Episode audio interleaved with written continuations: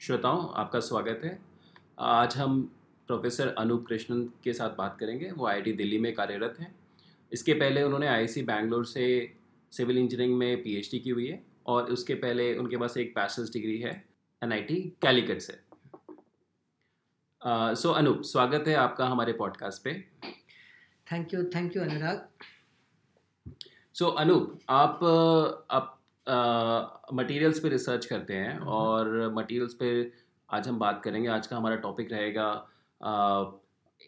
Artificial intelligence for materials discovery. तो ये जब आपने इसके बारे में मुझे बताया तो थोड़ा अजीब लगा, कुछ समझ में नहीं आया कि आर्टिफिशियल इंटेलिजेंस आप मटेरियल्स से कैसे करते हैं, क्योंकि हम आर्टिफिशियल इंटेलिजेंस के जो एप्लीकेशन है वो हम बाकी डोमेन्स में सुनते हैं, बट मटेरियल्स में हमने नहीं सुना। तो थोड़ा आप उसका बैकग्राउंड बताइए, फिर हम इसके थोड़ा डिटेल्स में जाते हैं। Okay, thank you Anurag. तो पहले हम आर्टिफिशियल इंटेलिजेंस के बारे में बात करने से पहले ये मटेरियल्स के बारे में एक थोड़ा जानकारी होना चाहिए। सो व्हाट इज़ मटेरियल और व्हाट आर मटेरियल्स? तो the easiest answer is that anything that we see around us are materials, right? But थोड़ा टेक्निकली हम देखें तो there are 4 broad categories of materials. One is metals. Okay, so we see metals are used for construction, steel, iron, copper, it's used for electricity, it's used in your mobile phones, it's used in your computers, etc. That's one broad class of materials. Jisko Hindi mein hum dhatu bhi kehte hain. Bilkul. Ji. So then we have the second class of materials which are polymers. ठीक है, polymeric जो है the covers that you carry around which are somehow now banned to be used in many cities, that's made of polymers, but there are many other interesting things. For example, tires जो है वो भी polymer है, and there are many other applications of polymers in our day to day life. So that is the second broad class of material, polymers. So polymer को अगर हम कहना चाहें तो polymer कई तरह के materials को मिला के बना है, पर वो metal नहीं है, धातु नहीं है, लेकिन कई मटेरियल्स को जैसे हाइड्रोकार्बन को या फिर पेट्रोलियम प्रोडक्ट से ये प्लास्टिक हो गया जैसे, तो ये पॉलीमर या रबर हो गया, ये नेचुरल अकरिंग मटेरियल है। बिल्कुल। तो पॉलीमर का मतलब सिंपली ये है कि बहुत सारे आइटम को मतलब कनेक्ट करके जो चेन बनाते हैं उससे पॉलीमर्स बनाते हैं। तो कार्बन से और कई तो ऑर्गेनिक पॉलीमर्स जो है वो कार्बन से है।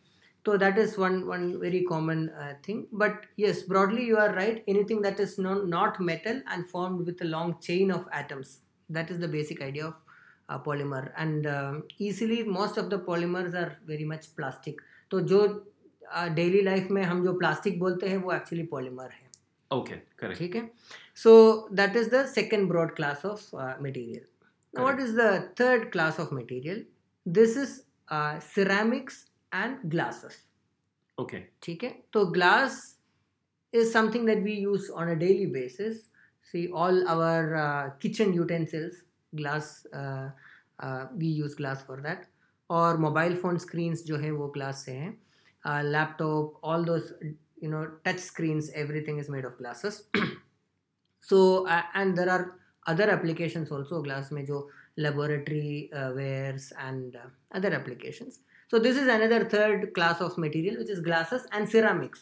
So ceramics भी हम regularly घर में use करते हैं. We know Chinese ceramics also, this is very famous. So this is the third class, and the fourth class we talk about typically is cement and concrete. Okay. ठीक है, तो वो अलग है. So we will primarily focus on these three classes, that is metals, polymers और glasses. Okay. ठीक है. So इसमें थोड़ा सा हम रोल बैक करें तो ये समझना चाहेंगे कि ये सारे जो सॉलिड या जो मटेरियल है, ये हम उनकी बात कर रहे हैं। अभी हम जो द्रव होते हैं या लिक्विड होते हैं या गैस होता है, जो हवा होती है, हम उसके बारे में बात नहीं कर रहे। जो सॉलिड हैं, सॉलिड में हमने ये 4 ब्रॉड कैटेगरी किए, जिसमें सिरेमिक हो गया, पॉलीमर हो गया, आपका मेटल हो गया और या मेटल अलॉय हो गए, या फिर सीमेंट एंड कॉन्क्रीट हो गया। ठीक है। तो इसमें क्वेश्चन ये है कि अभी तो ग्लासेस का जो डिस्कवरी हुआ वो 2000 या 3000 ईयर्स पहले हुआ, मगर अभी भी आपको अगर एक glass with a specific property चाहिए, एग्जाम्पल स्क्रैच रेसिस्टेंट ग्लासेस, ठीक है, अगर वो ऐसा एक ग्लास चाहिए तो what composition of glass should you use, मतलब कैसे बनाना है, क्या एलिमेंट्स मिक्स करके ये बनाना है, this is not understood. Okay, ठीक है. तो इसका सिंपल मतलब ये है कि आप ऐसे समझिए कि when you are making a curry, you know, when you are putting chili it's going to be, you know, hot, and when you are putting thoda salt then we know the, you know, what it tastes, but ये glasses या metals या इस materials में ऐसे है कि जब आप कुछ element को डालेंगे उसमें, उससे क्या होगा finally ये हमें पता नहीं अभी भी. Okay, ठीक है. तो this is an important problem in material science. Okay, क्योंकि अगर आपको ये एक material चाहिए, आपको पता है कि आपको ये इतना प्रॉपर्टी ऐसा होना चाहिए कि this should be a very good material, तो आप क्यों नहीं बना सकते ऐसे, क्योंकि पूछना तो बहुत आसान है. Correct. कि I want a material like this, why can't I make this. Okay, तो अगर हम थोड़ा रोल बैक करें और समझे तो जो मेटल में था, जैसे हम आयरन का ओर बनाते थे पहले, आयरन यूज होता था, फिर हमने उससे स्टील बनाया कार्बन मिक्स करके. तो ये आप कह रहे हो कि मेटल में ये जो आर्ट है या जो उसकी प्रॉपर्टी डिफाइन करने की जो क्वालिटी है, ये हम पहले से धीरे धीरे हमने इस्टेब्लिश कर ली है, बट ये ग्लासेस में या पॉलीमर्स में ये अभी नहीं. ग्लासेस में और पॉलीमर्स में भी ये जो एक्सपीरियंस बेस्ड डिजाइन है वो है. ओके, मेटल्स में भी है. तो मगर आप किसी से पूछिए कि क्यों कार्बन मिक्स कर रहे हैं, अच्छा, ठीक है, तो वो बताएंगे कि हाँ स्टील से, यू नो, स्टील तो अच्छा मिलेगा आपको, आयरन में थोड़ा कार्बन मिक्स कीजिएगा तो इसका नंबर भी आपको बता देंगे कि ये 1% मिक्स करना है या 2% करना है, 3 करना है, वो क्योंकि ये एक्सपीरियंस से है. मगर अच्छा, इसका साइंस क्या है वो पूछेंगे तो वो बताएंगे कि हमें उतना पता नहीं कि ये क्यों ऐसे बिहेव कर रहे हैं, मगर हमें पता है कि आप अगर ये डालेंगे तो आपको ये मिलेगा. तो ये सेम चीज आपकी कंक्रीट में भी होती है, उसमें कहते हैं कि कितना पार्ट बालू और कितना पार्ट सीमेंट मिला रहे हैं और कितना पार्ट गिट्टी, और छोटा गिट्टी बड़ा गिट्टी कितने पार्ट के मिला रहे हैं, तो उसका स्ट्रेंथ, वीकनेस, जो भी है सब कुछ प्रॉपर्टी को चेंज हो रहा है. एग्जैक्टली, तो इसीलिए है जो कंस्ट्रक्शन होते हैं रेगुलरली, इसमें मिक्स डिजाइन करके एक अलग सी चीज आपको करना है हर कंस्ट्रक्शन में, कंस्ट्रक्शन से पहले करना है आपको.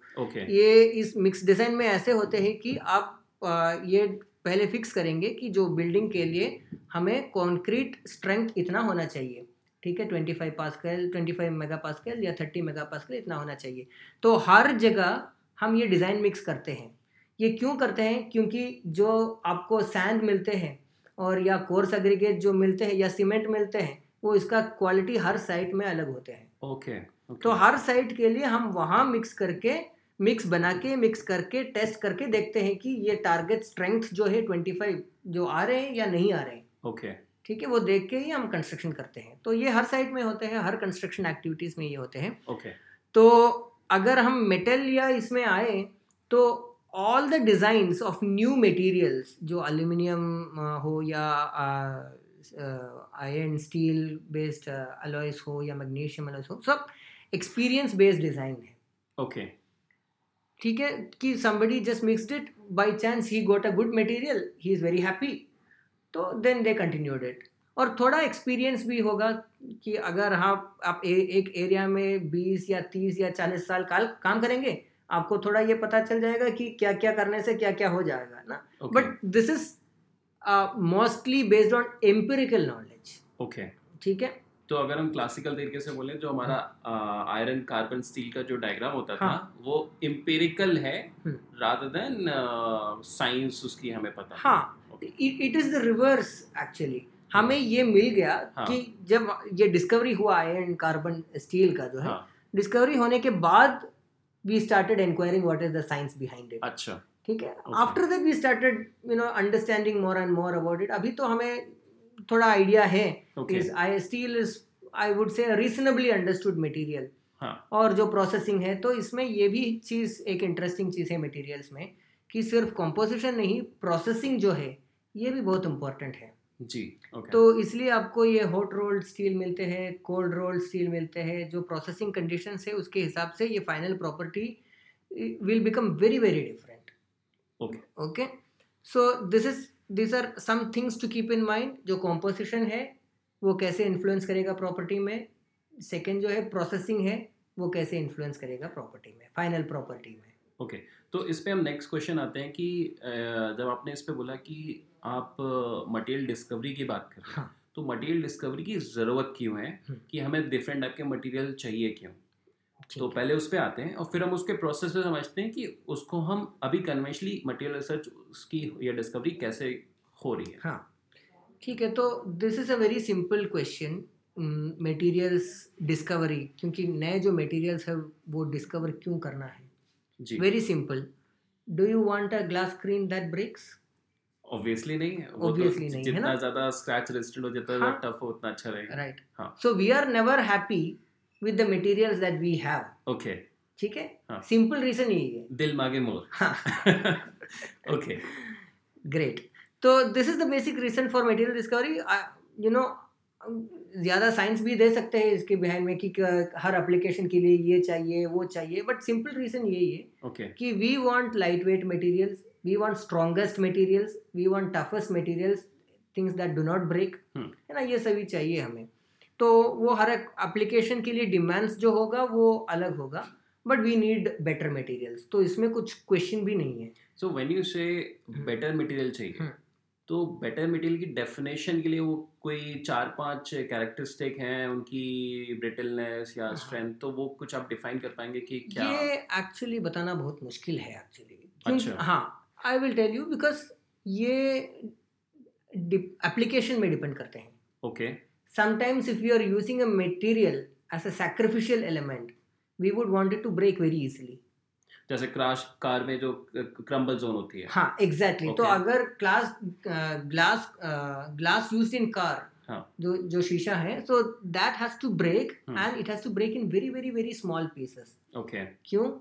अगर जब एक्सीडेंट होते हैं तो you don't want this entire screen to fall on somebody's body. Correct. तो वो इंजुरी इसी से ज़्यादा हो जाते हैं. So that is why you wanted to break in small small small pieces ना. Okay. So but in some other application that is not preferred. For example जो मोबाइल फोन स्क्रीन है, you don't want it to break into like thousands of pieces. You wanted to break it into single piece, because even if it fell down, एक बार अगर गिर गया तो अभी एक क्रैक हो जाएगा. ठीक है, उसी से फिर भी काम कर सकते हैं ना. So you don't want it to break into 100 pieces in the first fall itself. सो ये बताना थोड़ा मुश्किल है कि क्या प्रॉपर्टीज डिज़ायरेबल है, वो एप्लीकेशन के हिसाब से हो जाते हैं. But I can give you some properties that typically people ask for, है ना. One is high strength. Okay. Every material should have an improved strength. Okay. और लो स्ट्रेंथ और high strength, typically strength is one important quantity. Second जो है वो density है. ठीक है, मास पर वॉल्यूम. अगर डेंसिटी ज़्यादा है तो वेट बढ़ जाएगा, तो वेट हमें थोड़ा कम रखना चाहिए. So that is why magnesium alloys are this days very popular, aluminium alloys are very popular, क्योंकि वो लाइट वेट है. ओके. सो सिमिलरली अगर ग्लासेस के बारे में देखते हैं तो ऑप्टिकल प्रॉपर्टीज़ बहुत इंपॉर्टेंट हैं, because it should not, you know, it's use for screens, so screen clarity is important. Correct. Another important is corrosion resistance. जब हम मेटल्स के बारे में बात करते हैं, you don't want it to corrode the next day और you know immediately as soon as you expose it to water. That is another important feature. तो ये कई फीचर्स हैं. बट टेम्परेचर रेजिस्टेंट भी, जैसे टाइप्स हाई टेम्परेचर फर्नेसेस में या aircrafts में यूज होते हैं. बिल्कुल. स्पेस एप्लीकेशंस के लिए ये बहुत इंपॉर्टेंट है कि a material can sustain a wide range of temperature, चाहे ये लो हो या हाई हो. Correct. Because it can go to very low conditions, very close to, you know, minus 170 degree, you know, ऐसे temperature जा सकते हैं. नहीं, ऊपर भी जा सकते हैं. It can be, you know, 1000 degrees, 2000 degrees Celsius, सब. ठीक है. Okay. So this is another area. In fact, there is a lot of research also कि high temperature ceramics, high temperature materials discovery, ये अलग area है. Okay. तो अभी conventionally जो material research होती है या material discovery होती है, तो उसका क्या तरीका है अलग? उस पे क्या कोई लोग एक्सपेरिमेंट करते हैं एम्पेरिकली या कुछ और साइंस? अभी दो ही तरीका है. Okay. जो ब्रॉडली यूज हो जाते हैं. तो one is expert knowledge. based discovery. Okay. कि the example that I gave you earlier कि आपने steel alloys में 30 या 40 साल काम किया तो you would have developed an understanding of how this material is behaving. तो इससे आपको थोड़ा आइडिया मिल जाएगा कि आप ये थोड़ा अगर ज़्यादा ऐड किया तो ये प्रॉपर्टी मिलेगा. So then you do experiments on that. तो you might have done you know hundreds and thousands of experiments over a period of years. And steel companies में भी ऐसे ही होते हैं. टाटा स्टील या जो you know famous steel companies if you see you will see that they have their own research wing. They try this कि जो combinations वो आप that they feel is good they will try this and then see if it is improved good. अगर improvement नहीं हुआ तो वो discard हो जाते हैं. Okay. So this is the trouble also with this. So this is hit and trial. हाँ, बिल्कुल पूरा hit and trial ही है. तो हम इसको Edisonian trial and error बोलते हैं. अच्छा. क्योंकि Edison का जो तरीका था वो यही था कि you try everything, something will become successful, most of the things will become failure, but the successful things will fetch you a lot of money. Correct. है ना? So this is the idea. This is one way. Yes. The second way is called physics-based simulations. Computer simulations. हम computer में ये simulate करके देखते हैं कि अगर हम ये ऐड किया तो ये कैसे बिहेव करते हैं. ठीक है. तो कंप्यूटर सिमुलेशंस हैज लिमिटेशंस क्योंकि वो रियल एक्सपेरिमेंट्स तो नहीं है. So you have to validate your simulations with experiments. आपको देखना है कि सिमुलेशन में जो रिजल्ट आ रहे हैं वो सेंसिबल है या नहीं. तो इसके लिए आपको एक्सपेरिमेंट तो करना ही पड़ेगा बट वो नंबर ऑफ एक्सपेरिमेंट्स जो है वो थोड़ा कम हो जाएगा. ओके. यही फ़ायदा है कंप्यूटर सिमुलेशंस में. पर फिर भी this is also based on expert knowledge. Okay. Okay. Now we understand the deficiencies of this. So I hope at this stage ये श्रोताओं को ये थोड़ा आइडिया मिल गया होगा कि what are materials and how is materials discovery done up till now. Correct. I think ये आपने बहुत अच्छे से एक्सप्लेन किया. Thank you Anoop. तो अगला हम समझते हैं कि आपने बोला कि आप आर्टिफिशियल इंटेलिजेंस का यूज़ करते हैं मटेरियल डिस्कवरी के. राइट. तो थोड़ा आप बताइए कि आपका इस पहले इस क्षेत्र में आपका फोकस आपका जुड़ाव हुआ कैसे और फिर आपने आर्टिफिशियल इंटेलिजेंस को मटेरियल डिस्कवरी पे यूज़ कैसे करना शुरू किया. ठीक है. So I must tell you first of all that I am not a person with a background in artificial intelligence. मेरा कोई बैकग्राउंड नहीं था आर्टिफिशियल इंटेलिजेंस में. I started working in this area almost 3.5-4 years back. और ये जो काम शुरू किया ये मजबूरी से किया. अच्छा. ओके. ठीक है. तो give you an example. I was working in materials discovery. And I tried the first approach and second approach were in experiment करके ये न्यू मटेरियल्स डिस्कवर कर सकते हैं या नहीं. और द सेकेंड टेक्निक कि सिमुलेशंस करके कुछ कर सकते हैं या नहीं. तो problem in this approach is that it is very expensive. आपको हंड्रेड्स ऑफ एक्सपेरिमेंट्स करना पड़ेगा और इसमें there is no guarantee that ये सक्सेस आपको मिलेगा या नहीं वो पता नहीं. तो you have to wait till this and at the end of this you see it's not successful और इट इज़ सक्सेसफुल. है ना. सो अनटिल अनलेस अगर आपके पास एक कमर्शियल विंग नहीं है जैसे कंपनी की तरह तो ये थोड़ा सा मुश्किल है. बहुत मुश्किल है. कुएं में पानी वो कंकड़ डालने वाला है कि पानी ऊपर आ जाएगा धीरे धीरे. हाँ बिल्कुल ऐसा है. So then what I realised is that this much research जो पिछले 2000 ईयर्स या उससे ज़्यादा जो मटेरियल्स रिसर्च जो हुआ है इसमें बहुत सारे डाटा एक्यूमुलेट हुआ है. कि I do some research in my lab.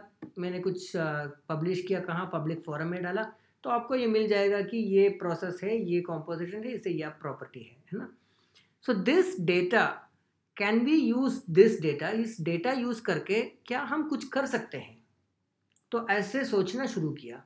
Okay. ठीक है. क्योंकि जो एक्सपर्ट नॉलेज क्या हम वो रिप्लेस कर सकते हैं कि कुछ डेटा ड्रिवन अप्रोच यूज़ करके इम्प्रूव कर सकते हैं.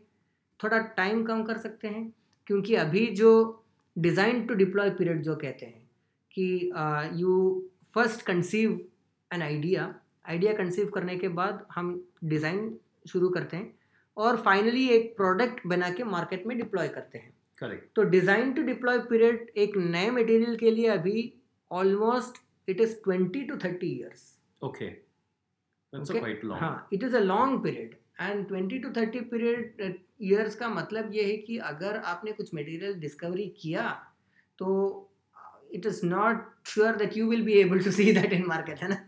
Okay, तो मतलब आपने कोई मटेरियल डिस्कवर किया और मान लीजिए कि वो आपके घर में यूज होने वाला था तो शायद आपके बच्चे के घर में हो लेकिन शायद आपके घर में नहीं हो। मे बी आप मे बी जो लोग बरी किए जाते हैं उनके स्टोन में वहाँ पे शायद यूज हो, लेकिन ओके 2030 तो बहुत लंबा टाइम है जी। तो ये क्या कम कर सकते हैं, ये 5 साल में कर सकते हैं या एटलीस्ट 10 साल में कर सकते हैं, ये भी अच्छा है। तो this was the question with which we started exploring this topic. Okay okay so now let me try to give you थोड़ा ये आर्टिफिशियल इंटेलिजेंस के बारे में थोड़ा background. I will try to give you some background इसमें। So artificial intelligence या machine learning जो है field, this is very old field. People think that this is a new field, but that is not true. This is actually a very old field. The algorithms जो हम अभी use कर रहे हैं artificial intelligence या machine learning में, इसका जो origin है वो almost 19 या propose किए थे वो 1950s में propose किए थे। So that means almost 70 years back artificial intelligence was there, machine learning was still there. मगर अभी क्या हुआ कि one of the breakthroughs in our civilization was internet. So once we started having internet, everything became accessible for everybody. आप आपके घर में बैठ के वो मोबाइल फ़ोन में देख सकते हैं कि ये आर्टिफिशियल इंटेलिजेंस का क्या है, वो एल्गोरिथम्स क्या है, वो पूरा आपके मोबाइल फ़ोन में आ जाएगा, right? So this became accessible for everybody. Also storage space जो है कंप्यूटर में, तो that also became it's not an issue any more, क्योंकि आप डेटा सेव कर सकते हैं 1 TB या 2 TB या 100 TB भी सेव कर सकते हैं। इवन इन मोबाइल फ़ोन आप अभी 1 TB सेव कर सकते हैं, है ना? तो data is not a problem, processing is not a problem, computational जो पावर है वो अभी प्रॉब्लम नहीं है, connectivity is not a problem, correct? So this is the right stage that was required for artificial intelligence या machine learning to flourish. For them to flourish, this was the right stage that was required. And that is the reason why you will see now artificial intelligence in almost all the fields. अब चाहे biology देखिए या physics या chemistry, biomedical applications में, agriculture में, है ना? So all this fields you are seeing, self driving cars जो है वो अनदर टॉपिक है। And you will see that almost all this areas artificial intelligence is now touching and it's actually changing the field in a big way. But material science is a little conservative field, ये थोड़ा conservative है। Why? Because people really believe in understanding with experiments, not just with data. So it took a little time for material scientists to appreciate machine learning and artificial intelligence. But one of the breakthroughs happened in the US in around 2013, जब US government decided that हमें अभी material science और artificial intelligence में money invest करना है। Okay, तो उन्होंने decide किया 2013 में, और एक बड़ा सा प्रोजेक्ट उन्होंने कंसीव किया कि मटेरियल्स जीनोम इनिशिएटिव करके। Okay, like the human genome की तरह ह्यूमन जीनोम इनिशिएटिव जो था, तो जो है एक्चुअली उसी का parallel materials genome initiative. Okay, and the question that उन्होंने जो क्वेश्चन पूछा वो सिंपल था बट very sharp question कि can we understand why a material behaves the way it behaves? Okay, very simple question but na? But very difficult to answer. Yeah, it is the question that nobody is able to answer for last 2000 or 3000 years. Correct. कि if I ask you why is steel behaving the way it behaves, we don't have an answer, na? So that is why they named it materials genome initiative, just like human genome. We want to understand the genome of each materials. हमें ये जो DNA है, materials का जो DNA है, वो we have to discover that or understand that. you know, in a figurative sense of course, क्योंकि materials को तो DNA नहीं होता है. Correct. Okay. ठीक है. So this happened in 2013, and now if we fast forward अभी 7 or 8 years, we will see that almost every material scientist is somehow or some way associated with artificial intelligence या machine learning. आप companies भी देख लीजिए, जो जितना companies है वो मेटल्स में काम करते हैं या पॉलीमर्स में है या ग्लासेस में है, सब लोग शुरू किए हैं आर्टिफिशियल इंटेलिजेंस में काम. And they have started understanding the importance of artificial intelligence. Now coming back to your question, what is artificial intelligence? The idea of artificial intelligence is very simple. You want machines to respond to a situation और any stimulus the way humans would respond. ठीक है, इसमें थोड़ा ये confusing भी है ये definition, क्योंकि अगर मैं आपसे कुछ बात कर रहे तो आपको गुस्सा हो सकते हैं या तो आपको मतलब खुशी भी हो सकते हैं, right? But this is not what we mean by artificial intelligence. So that we have to understand. We are not talking about emotions here. हम जो बोल रहे हैं we are talking about actions. Okay so let us say I knock the door, you open the door, right? That is a basic thing irrespective of, और you ask who is that, correct, right? One of these two. Yes, you can choose which ever you want, but you do one of these things. So I think emotions तो अगर हम बोले तो वो आपकी conscious से connected हो जाएंगे, बट एक्शन तो इंटेलिजेंस से कनेक्टेड है कि अगर आपकी डोर पे किसी ने नॉक किया तो आप पूछोगे या फिर आपको पता कि कौन आने वाला है तो आप खोल दोगे. तो वो जो डिसीजन है वो जो ह्यूमन अपने हिसाब से ले सकता था कि 4 बजे मेरा दोस्त आने वाला था तो मैं डोर अपने आप खोल दूंगा, या कौन कैसे नॉक करता है उसके बेसिस पे मैं समझ जाऊंगा कि किसने नॉक किया है, कि मम्मी ने नॉक किया है या पापा ने नॉक किया है. बिल्कुल. ओके, तो that is one thing that you have to understand कि जब ये डेफिनेशन देते हैं we are not talking about emotions here, what we are talking about is actions. तो how can we make machines smart enough या intelligent enough to respond to a situation through actions. This is the basic idea of artificial intelligence. Now अभी हम machine learning पे आ जाते हैं. तो machine learning is actually a subset of artificial intelligence. In other words, we can say that artificial intelligence is achieved through machine learning. Okay. तो machine learning में algorithms होते हैं to achieve this target. Correct. Of making the machines able to do actions. And data analytics is a one step the foundation right. of this. The data will feed you to how to learn and what to learn. बिल्कुल. So that is another point, that machine learning or artificial intelligence is purely data driven. Correct. जैसे आपने example किया कि with the knocking pattern से हमें पता चल जाता है कि ये मम्मी है या पापा है ना? So how did you know that? क्योंकि आपको पता है कि if it is your mother she knocks twice और थ्राइस, क्या कुछ पैटर्न है? हाँ, उसका साउंड का भी कितना टैप का है, उसका एम्पलीट्यूड, वेवलेंथ, वो आपको it's difficult to express. हाँ, but there are so many things you just know it. हाँ, exactly ना. तो आप तो इसके frequency के बारे में सोचा ही नहीं होगा, है ना? और you might not have thought what is the decibel level of this sound, मगर आपको पता है ये pattern से आपको पता है कि हाँ ठीक है मम्मी आया है, ठीक है. This learning our brain does. Correct. Right? And that is the reason why we call it artificial intelligence. ये कुछ इंटेलिजेंस जो हमारे अंदर है, can we replicate it with data? And this is the idea of artificial intelligence algorithms also, to take as much data as possible and to see patterns from the data, to learn from the data and to apply. Correct. So I think एक और अगर हम parallel example लें तो Shazam नाम का music finder आपने सुना होगा, उसमें आप सिर्फ ट्यून बजाइए और वो आपको उससे रिलेटेड म्यूजिक्स ढूंढ के दे देगा इंटरनेट पे कि प्रॉब्ली ये उससे रिलेटेड है. एप्लीकेशन तो बहुत सारे हैं अभी. For example, one of the common example that I give is fraud detections. Whenever you are using your credit card, when you go abroad and when you use it, suddenly आपको एक call मिलेगा कि हाँ आपका credit card यहाँ use हुए हैं. Have you used it or somebody else used it? नहीं तो let's say you are not using your credit card very often and suddenly you make a 50,000 payment or 1 lakh payment, suddenly आपको ये call मिलेगा कि ये क्या हुआ है.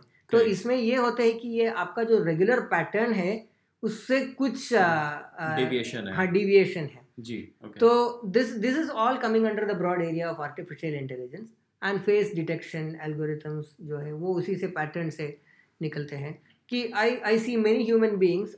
तो if you show me a human being I understand that that is a human being. Correct. I don't see whether that person has two nose, two eyes, naak hai ya nose, ears and all those things I don't see into that person. But हमें एक idea है कि human being ऐसा होना चाहिए, right? And how did we get that idea? From data.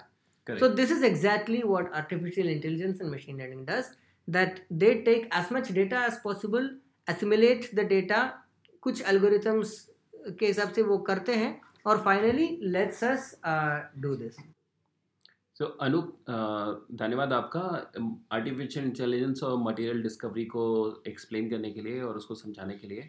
तो ये बताइए कि ये आर्टिफिशियल इंटेलिजेंस एग्जैक्टली कैसे मटेरियल डिस्कवरी में यूज़ होता है और ऐसा करने से क्या फ़ायदे हो रहे हैं और उसके क्या कोई कॉन्स्ट्रेंट हैं और ऐसा कुछ पिछले 6-7 साल में आप कह रहे हो कि ये एक फील्ड काफ़ी पिक हुआ है रिसर्चर्स के बीच में. तो ऐसा कोई बहुत सिग्निफिकेंट डिस्कवरी निकल के सामने आया है जिसको हम एक एग्जांपल में हम मेन लाइफ में देख सकते हैं जो लोग सबके सामने हो? हाँ, तो यूज़ के बारे में पहले मैं बताता हूँ how to use artificial intelligence. So the idea is very simple and similar to how we identify humans. So here अभी हमारे पास data sets हैं, steel या iron carbon diagrams के बारे में आपने बात किया already, और अगर aluminum alloys है या magnesium alloys है या glasses है, अभी सभी के बारे में हमारे पास data तो है.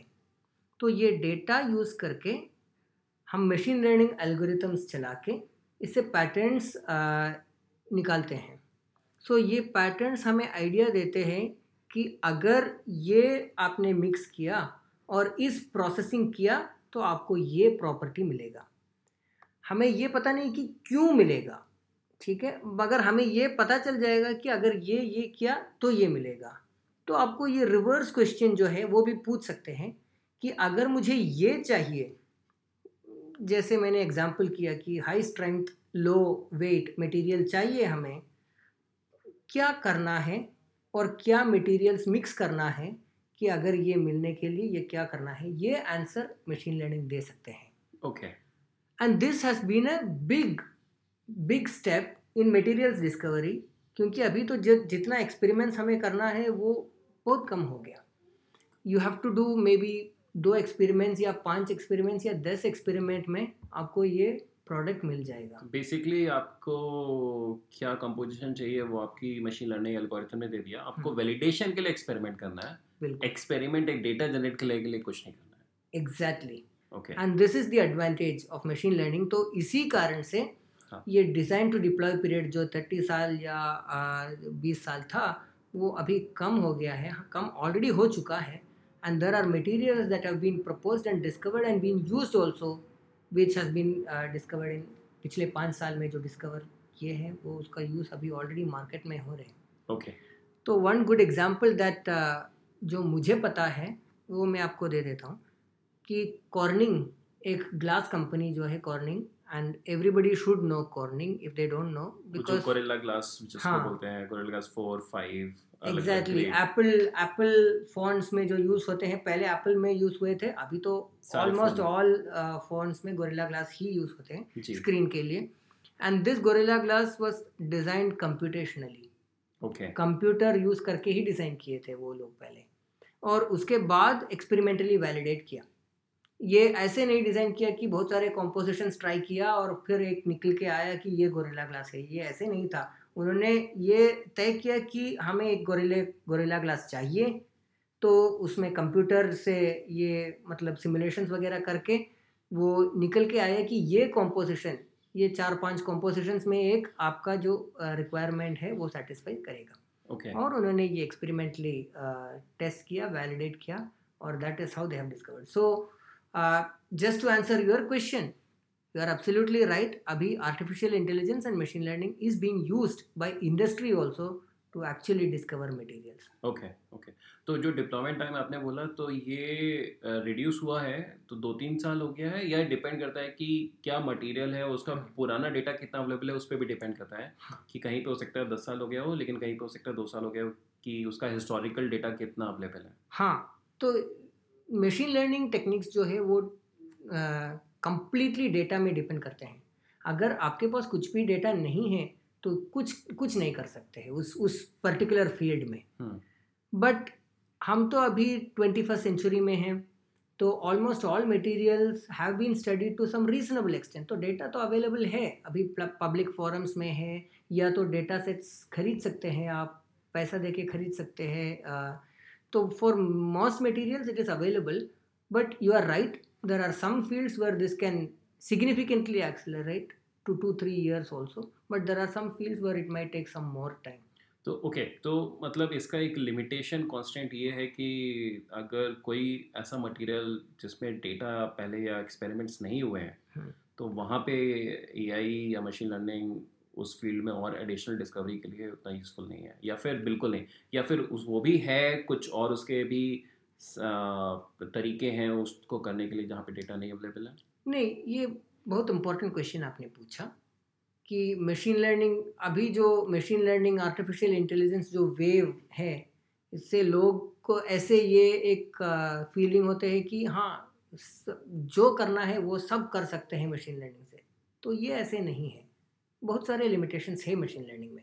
पहला जो लिमिटेशन आपने बोला ऑलरेडी कि अगर डेटा सेट नहीं है तो उसमें कुछ नहीं कर सकते हैं. That is the first limitation. Okay और सेकंड लिमिटेशन इसमें ये है कि ये एक ब्लैक बॉक्स मेथड है. नाउ ब्लैक बॉक्स मेथड का मतलब क्या है कि आपने अगर ये दे दिया तो that will give a result but हमें इससे आइडिया नहीं मिलेगा कि ये रिजल्ट क्यों आया. तो आपको अगर उसके साइंस जो है या अंडरस्टैंडिंग जो है वो आप जानते हैं कि जैसे आपने पूछा कि स्टील में ये ऐड करने से क्यों ऐसे हो रहे हैं. ठीक है ये आंसर तो मशीन लर्निंग से देना बहुत मुश्किल है अभी. ओके ये एक अलग फील्ड है उसमें कि इंटरप्रेटेबल मशीन लर्निंग या एक्सप्लेनेबल मशीन लर्निंग करके एक फील्ड है जिस वो एरिया में थोड़ा लोग काम कर रहे हैं अभी कि मशीन लर्निंग मेथड्स को हम कैसे इंटरप्रेट कर सकते हैं उससे साइंस कैसे मतलब अंडरस्टैंड कर सकते हैं. But that is again an open area of research. But I think शायद उसमें molecule, atom interaction, atom के बीच में bonds and all that, उन सब का concept बहुत ज़्यादा आ जाएगा और शायद जो primary single objective जो अभी हम AI को या machine learning को use कर रहे हैं वो ख़त्म हो जाएगा. वो I think वो ज़्यादा computation based हो जाएगी. तो थोड़ा science questions हो जाएगा. हाँ हाँ सही बात है. और यूजेबिलिटी अगर आप practical usability देख रहे हैं तो then you don't have to worry about any of these questions. Correct. है ना. तो आपको एक मटेरियल चाहिए आपको वो मटेरियल मिल गया बस यूज कीजिए. वो क्यों चाहिए वो साइंटिस्ट को सोचने दीजिए. हाँ हाँ बिल्कुल. ओके अच्छा तो आप जाते जाते ये बताइए कि आपका स्पेसिफिक क्या प्रोडक्ट है या क्या मटेरियल है जिस पे आप काम कर रहे हैं और किस स्टेज पे है और कहाँ उसका एप्लीकेशन होता है. So my area of interest is glasses. Okay अभी पिछले 5 या 6 साल में अभी we have worked a lot on glasses computational तरीके से एक्सपेरिमेंट्स से और ये मशीन लर्निंग और आर्टिफिशियल इंटेलिजेंस यूज़ करके भी. तो हमने एक सॉफ्टवेयर पैकेज रिलीज़ भी किए हैं ऑलरेडी. नाम है पाइथन फॉर ग्लास जीनोमिक्स. प्यार से पिगी बुलाते हैं. Python for glass genomics is PyGGi. So the reason why I named it Piggy also is because it is a database and people keep adding to it like a piggy bank. So Correct. When you are a kid you have this piggy bank and you keep putting money every day and then it becomes a big money. So same way in our software Piggy people can add data, people can keep increasing the database and people can give new models. सब दे सकते हैं. And the idea of Piggy as of now is to develop a large database of glasses. अभी हमारे पास almost 300,000 glass compositions है। Okay. इसका मतलब है कि 300,000 अलग ग्लासेस का जो डिटेल्स है वो हमारे पास ऑलरेडी है, और वो यूज़ करके हमने मशीन लर्निंग मॉडल्स भी रेडी किए हैं। वो अवेलेबल है ऑनलाइन, piggy.iitd.ac.in वेबसाइट में अवेलेबल है। और एक और प्लेटफॉर्म तय किए है कि अगर आप जो रिवर्स क्वेश्चन मैं आपको बताया कि I want a glass with this strength and this hardness या this weight density, what should be the composition, वो भी ये क्वेश्चन ये आंसर करते हैं। Okay. तो what I request people also, my colleagues and other researchers always is please use this software, and if the result is not coming good, I will be more happy because then I can improve my software. Now if the result is coming right, I'm very happy for you because you can use the software for your own discovery. Correct. Okay. तो एक तरीके से this is democratizing materials discovery. Correct. कि आपको घर में बैठ के 2 क्लिक में आपको ये मटेरियल मिल सकता है कि आपको क्या जो चाहिए वो मिल सकते हैं। Then of course you have to make it and test it, वो अलग बात है, बट एटलीस्ट वो डिस्कवरी में आपको जो एक्सपर्ट नॉलेज और यो all this resources that was required वो अभी कुछ नहीं चाहिए, 2 क्लिक में आपको ये मटेरियल मिल सकते हैं। बिल्कुल सही। ओके, ये तो बहुत अच्छी चीज़ है। सो अनूप, धन्यवाद आपका इस हमारे साथ इस पॉडकास्ट पे जुड़ने के लिए, और हमें आपसे आज सीखने में बहुत कुछ मिला, स्पेशली आर्टिफिशियल इंटेलिजेंस का जो प्रैक्टिकल एक यूज़ है वो भी रिसर्च में, वो एक बहुत फैसिनेटिंग एक्सपीरियंस था मेरे लिए, और मुझे उम्मीद है कि हमारे श्रोताओं को आपके जो आपने जो हमें बातें बताई उन्हें पसंद आएंगी। अनूप, धन्यवाद हमारे साथ जुड़ने के लिए एक बार फिर से। Thank you Anurag for this opportunity. I really enjoyed interacting with you and discussing. I look forward to more such conversations with you in future. Thank you. Yeah, thank you. श्रोताओं, अगर आप हमसे जुड़ना चाहते हैं तो आप manthan.podcast@protonmail.com पे हमें मेल करिए, या फिर हमारे ट्विटर हैंडल मंथन पॉडकास्ट पे कनेक्ट करिए। धन्यवाद।